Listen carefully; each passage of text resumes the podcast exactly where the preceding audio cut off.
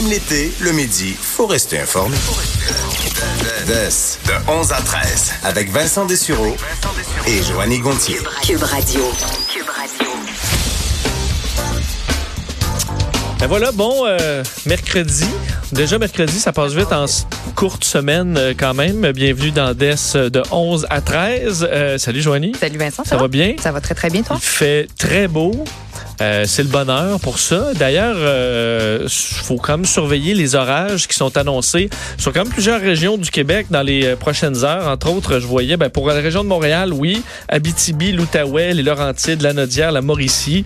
Euh, bon, pour certains qui n'aiment pas les orages, c'est plate, mais, mais ça met du piquant. Là, on dans appelle ça, là, dans le jargon, Vincent, Oui. si tu me permets, des petits orages popcorn. C'est pas sûr que ça va éclater. Si ça éclate, souvent, c'est raide, c'est intense, la pluie torrentielle, mais c'est de courte durée. Alors, hein, c'est des petites puffs. Ben euh, oui, c'est- sporadique, c'est spontané, ça dure pas longtemps. Il y a des veilles parce qu'il y a beaucoup d'instabilité, beaucoup d'humidité, mais ça, ça veut pas dire qu'on va avoir des orages. Profitez quand même de ce beau soleil, de cette chaleur. Hein. De toute façon, c'est parfait. Le, le, le principe, c'est un peu comme en Floride, là, où il fait soleil toute la journée humide, puis après ça, il y a un orage à mener dans la journée, 20 minutes, il mouille, puis Ça après ça, on prend après. nos vies. Je suis bien d'accord. Et d'ailleurs, pour les, les prévisions un peu de l'été, hier, on apprenait que, selon Environnement Canada, bon, on apprenait, c'est pas breaking news, là, mais euh, on a eu un printemps euh, froid. Puis tu sais, des fois, euh, ça arrive, on dit, ah, l'été, il y a plus que l'été, puis après ça, Environnement Canada dit, ah, mais non, c'est pas vrai, c'est juste dans votre tête parce que il y a plus exactement comme les autres années. Mais cette année, sur le froid, il a vraiment fait plus froid que les autres années. Là. On parle de 1,5 degrés plus froid en moyenne, euh, ce qui est quand même pas mal. Mars, avril, mai euh, pour euh, la plupart des régions du Québec, à l'exception de Québec et du Bas-Saint-Laurent où c'était 2 degrés. Donc encore plus. C'est pas des records, mais c'est anormal, au dire d'Environnement Canada. Euh, un système de basse pression là, qui est comme euh, qui est allé euh, mettre le trouble sur le qu'on est, en, on est en, presque en début juillet, puis là, on commence à avoir du beau temps, du soleil. On a l'impression, ben, l'été, bon, c'était le solstice d'été très récemment, mais, mais quand même, normalement, on est habitué à avoir du beau temps, ou on espère avoir du beau temps à partir du printemps, puis ça n'a pas été euh, le cas. Alors, tant mieux si l'on peut avoir, on peut se reprendre un peu. La bonne nouvelle, c'est qu'on dit que euh, il y aura pas de le, le l'été sera pas nécessairement calqué sur le printemps. Alors l'été devrait être davantage dans les normales et euh, pas de grosses canicules parce que là c'est pas mieux là. quand il se met à faire, faire 45, personne n'est nécessairement euh, heureux de ça là. Ben, si on repense à, à l'été passé, as-tu l'air clim chez vous? Euh, oui, Bon, ça pas a moi. roulé à fond là, ça a coûté une fortune en, C'était difficile. Ouais, ben, tant mieux. Bon, oui, on était souvent toi, chez vous quand même, mais. Tu t'entêtes à pas t'en Ben, je, je- on s'y prend trop en retard. Puis après ça, ils ont, ils ont une file d'attente. Puis après ça, c'est, ça coûte une fortune. Mais on est au deuxième étage, nous, dans notre bloc. Puis c'était l'enfer. 30 degrés dans le condo pour dormir le soir. Là, disons que c'est pas facile. Puis quand ta douche est plus capable de produire de l'eau froide, là, là Ouais, c'est un problème T'es au encore froid plus. à côté puis Oui, tu te rafraîchis pas. Exact. Bon, alors, euh, faut. Et puis mais il y en a souvent qui disent dans les grosses canicules Ah, mais là, tu chialais à moins 30, tu chialais en... Oui, mais c'est ça. On peut-tu, moi, mettons, entre 20, euh, euh, mettons, entre 30 degrés et moins 10, je chiale pas. Ça donne quand même 40 degrés de lousse à Mère Nature, là, où je dis pas un mot. C'est juste que dans notre Québec, euh, c'est, on est souvent dans les extrêmes. On devrait partir le mouvement de on chiale pas entre moins 10 puis 30 degrés. 30. Puis le Mais reste 30 du temps, sec, le 30, avec 30, un petit l'humidex, 30 parce que passer ouais. ça, ça devient quand même chaud. Je suis d'accord. Euh, euh, nouvelle de dernière, euh, ben, pratiquement de dernière minute, qu'on a obtenu quelques minutes avant le début de l'émission. Un décès d'un personnage bien connu au, euh, au Québec, fondateur, en fait, qui a eu tout- toute une carrière, le fondateur de l'insectarium de Montréal, Georges Brossard, euh, qui est décédé dans les, fait, dans la dernière heure ou presque, là, un peu avant 10 heures ce matin, à la maison Victor Gadebois de Saint-Mathieu-de-Belleuil. Euh, L'entomologiste, euh, faut dire, de de, réputation internationale, Georges Brossard, qui est décédé à 79 ans. Euh, il avait été euh, admis à l'hôpital le 18 juin dernier en raison d'une grave maladie.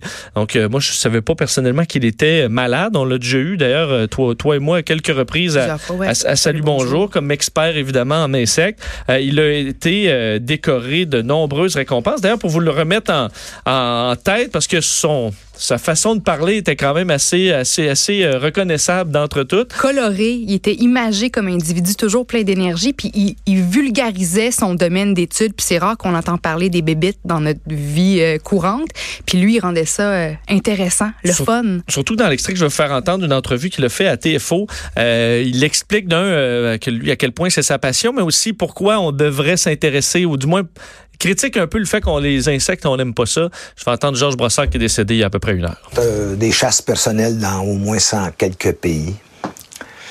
Jour et nuit. 12 mois par année. Je ne travaille pas, j'ai pas le temps. Ma passion a pris le dessus. Moi, j'aime les insectes. Les insectes dérangent énormément les humains parce que les humains sont rendus intolérants. Tard venu sur cette planète, ils veulent occuper toutes les niches écologiques seuls, sans être achalés par d'autres animaux. Quel égoïsme, quelle intolérance. On a besoin des insectes. C'est quand même bien dit. Hein? Absolument. Euh, donc, il n'y a pas tard, moi-même, qui ai écrasé mon lot de, de mouches noires en fin de semaine au, au, au, Saguenay. Je ne suis pas le meilleur ami des, des, insectes, mais il reste que c'est vital dans la, dans la chaîne alimentaire et dans l'équilibre.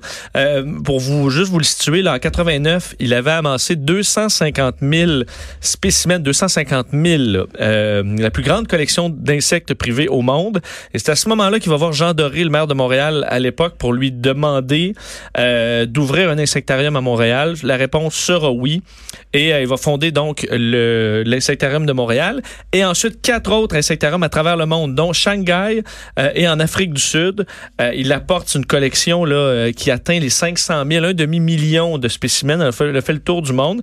Il fait plusieurs séries documentaires à travers le monde, dont plusieurs épisodes à Discovery Channel euh, tournés dans bon euh, la, plupart des pays du monde et euh, fait entre autres remarquable dans sa carrière en 2004 le film Le Papillon bleu basé sur une expédition qu'il a fait en 1987 où avec la fondation Rêve d'enfant euh, il amène un jeune garçon en phase terminale d'un cancer dans la forêt tropicale pour chasser un morpho bleu donc mm -hmm. un magnifique papillon bleu euh, au point où il risque sa vie même pour y arriver vont finir par en trouver un revient au Québec, le petit garçon, à la suite de plusieurs tests par les médecins, le garçon guérit miraculeusement.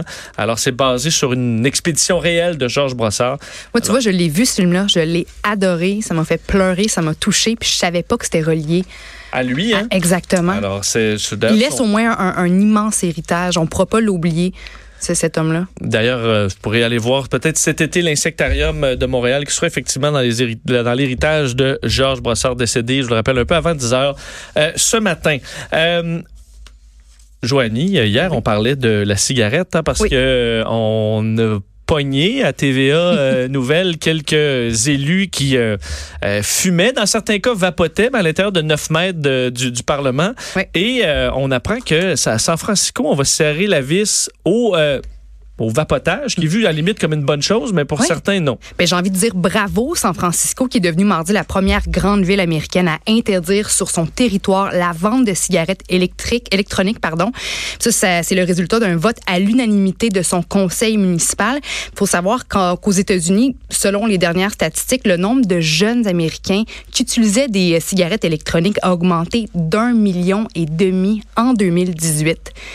Puis entre, je dirais, 2017-2018, en un an, le nombre de jeunes Canadiens de 16 à 19 ans qui vapotent a augmenté de 74% C'est pour ça que la Société canadienne du cancer appelle les gouvernements provinciaux à augmenter l'âge légal pour utiliser la cigarette électronique à 21 ans. Puis euh, aussi le problème, on, en fait, les risques, c'est qu'il y a de la nicotine dans, les euh, cigarettes électroniques. Donc, on craint que par la suite, les jeunes vont passer du vapotage à la réelle cigarette. Et d'ailleurs, le nombre de jeunes fumeurs a augmenté de 45 aussi entre les années 2017 et 2018. Alors moi, j'ai envie de dire tant mieux, bravo San Francisco. Puis j'espère ben, que... C'est sûr que le débat est pas clair sur est-ce que c'est positif ou négatif. Là, c'est reste que c'est pas mal mieux que la cigarette là, régulière. Ben on dit aussi qu'en plus de contenir de la nicotine, ça contient aussi des substances, euh, d'autres substances nocives qui ont été euh, jugées comme étant cancérigènes. C'est sûr qu'il y a encore des études qui se font sur sur comment le, ça va affecter la santé sur le long terme, mais euh, tu sais c'est sûr que si quelqu'un veut arrêter la cigarette puis se met au vapotage pour par ça la suite réduire tranquillement, oui. Mais moi, j'ai l'impression que les jeunes voient ça comme quelque chose de nouveau, quelque chose de cool de se promener avec son, son vapoteur. Puis, tu sais, j'ai l'impression. là-dessus, c'est ceux qui ont des modèles, euh, le modèle qui, on dirait que c'est un concours de qui boucane le plus. J'ai déjà des gens dans ma famille qui vapotent puis sont là, hey, moi le mien il boucane, vraiment, je l'ai tuné là, puis là il te fait un nuage, mais je sais pas c'est quoi le, le, le le boss de faire le plus gros nuage, puis souvent qui va ça ça mettons t'es en show dans un show, puis là t'as quelqu'un qui qui te vapote là, son, son son truc à l'abricot là. Et moi j'ai pas le goût de sentir toute la soirée ton abricot là à toutes les 20 secondes. Et ça c'est c'est moins pire l'abricot que sentir la cigarette là, je suis vraiment d'accord, mais tu, tu déranges quand même les gens autour. Là. Mais Vincent, je trouve qu'il est là le problème. Tu soulèves un bon point avec ton abricot parce que on met des arômes, on met des saveurs qui qui rendent le vapotage attrayant parce que là c'est c'est goûteux, c'est une, une petite collation euh, intéressante qui crée de la boucane pour les jeunes. Tu sais, moi je veux te dire ben franchement, jeune je déteste la cigarette, mais j'avais des, il y avait des petits cigares à la vanille française. J'aime pas ça fumer. Je, je veux dire, mais, ça, ça, mais ça goûtait la vanille française. Puis je me dis pourquoi pas? Un petit coup de vanille française. Ah que c'est savoureux en bouche. Pourquoi je faisais ça? J'en ai aucune idée, mais c'était cool à l'époque. C'était nouveau. Des, raisin, des petits, oui, vanille française, raisin. Je trouve que c'est un petit peu la même chose. C'est une machine qui crée de la boucane. C'est le fun, c'est nouveau, c'est différent. Puis ça goûte le petit fruit. Oui, parce que ça, les adultes, à matin, les gens, j'en vois souvent un, un, gars de 35 ans qui veut goûter l'abricot à longueur de journée. je comprends pas ça. c'est comme, OK. Prends un petit jus aux fruits, puis passe à un autre appel. À quel point tu as le goût c'est comme si tu avais une petite pompe à jus, là, petit, mm, mm, petit abricot, mm, petit abricot. Grignote un fruit, un vrai de vrai. Ouais, puis après ça, passe à autre chose. Exactement, bon, je suis d'accord. Mais au moins, je trouve que San Francisco euh, donne l'exemple. Je trouve qu'on c'est un, un, pas vers l'avant. Je suis pas nécessairement euh, convaincu, convaincu, mais on verra euh, la suite des choses.